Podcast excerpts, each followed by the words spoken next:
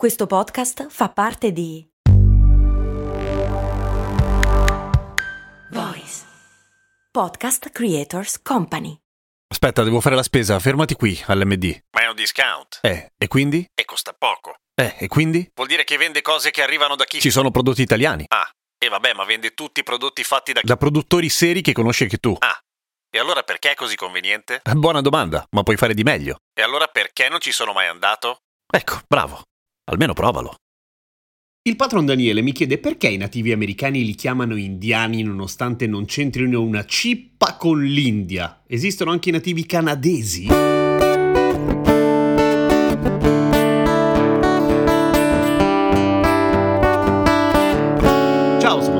E questa è Cose Molto Umane, il podcast che ogni giorno, sette giorni su sette, ti racconta qualche cosa o te la spiega se sono capace. Insomma, la questione degli indiani d'America è presto detta. Colombo, quando scopre, tra virgolettone, l'America, perché ovviamente non la scopre proprio per nulla, semplicemente diciamo che la occupa in modo massivo per primo, e con dei grossi sponsor alle spalle, ecco, è seriamente convinto, nonostante sia arrivato come prima cosa alle Bahamas, di essere nelle Indie, perché stava facendo il giro al contrario, sperava di arrivare prima in India facendo il giro dall'altra parte e invece c'è in mezzo tipo tutta l'America, per cui ovviamente ci va a sbattere contro. Resta convinto di questa cosa anche dopo essere ritornato in patria e aver raccontato le sue scoperte e tutto questo processo ovviamente incontra delle popolazioni che siccome lui è convinto che sia l'India li chiama indiani e quel nome rimane appiccicato. Ora, perché è complicata la questione del nome indiani, soprattutto per gli indiani e soprattutto in questo periodo? Perché è un nome appiccicato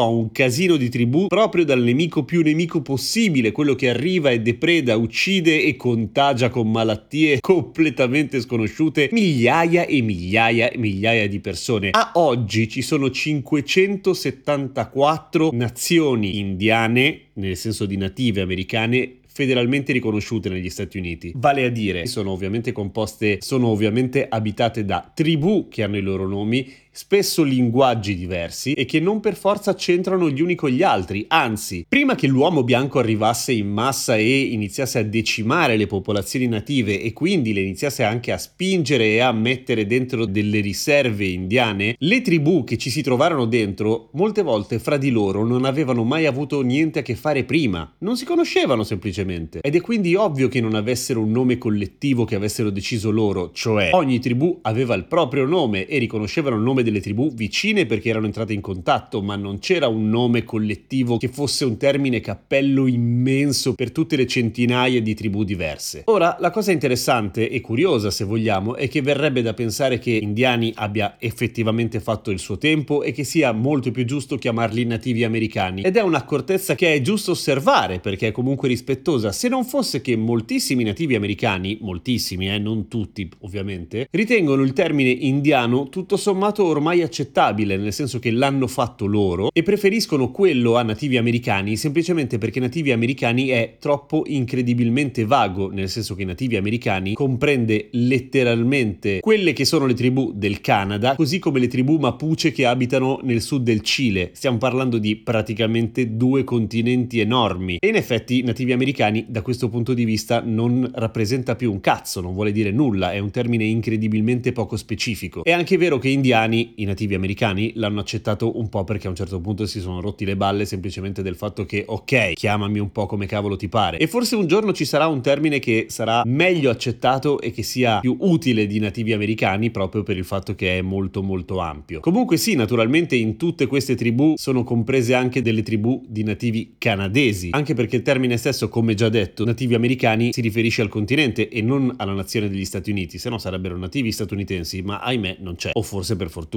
Pro tip, indigeno vuol dire persona nata in quel posto, ma non per forza la prima popolazione di quel luogo, quindi un newyorkese col trisnonno irlandese potrebbe tranquillamente essere un indigeno statunitense. Il termine specifico che denota e che descrive chi è nato per primo in quel posto, cioè chi fa parte del primo gruppo etnico che ha abitato il luogo, è aborigeno. Quindi, per esempio, che ne so, gli omini verdi che vantano discendenze dal Po e che vedono di cattivo occhio tutti quelli che arrivano nella misteriosa e immaginaria terra della Padania sono a tutti gli effetti aborigeni. Diteglielo. A domani con cose molto umane.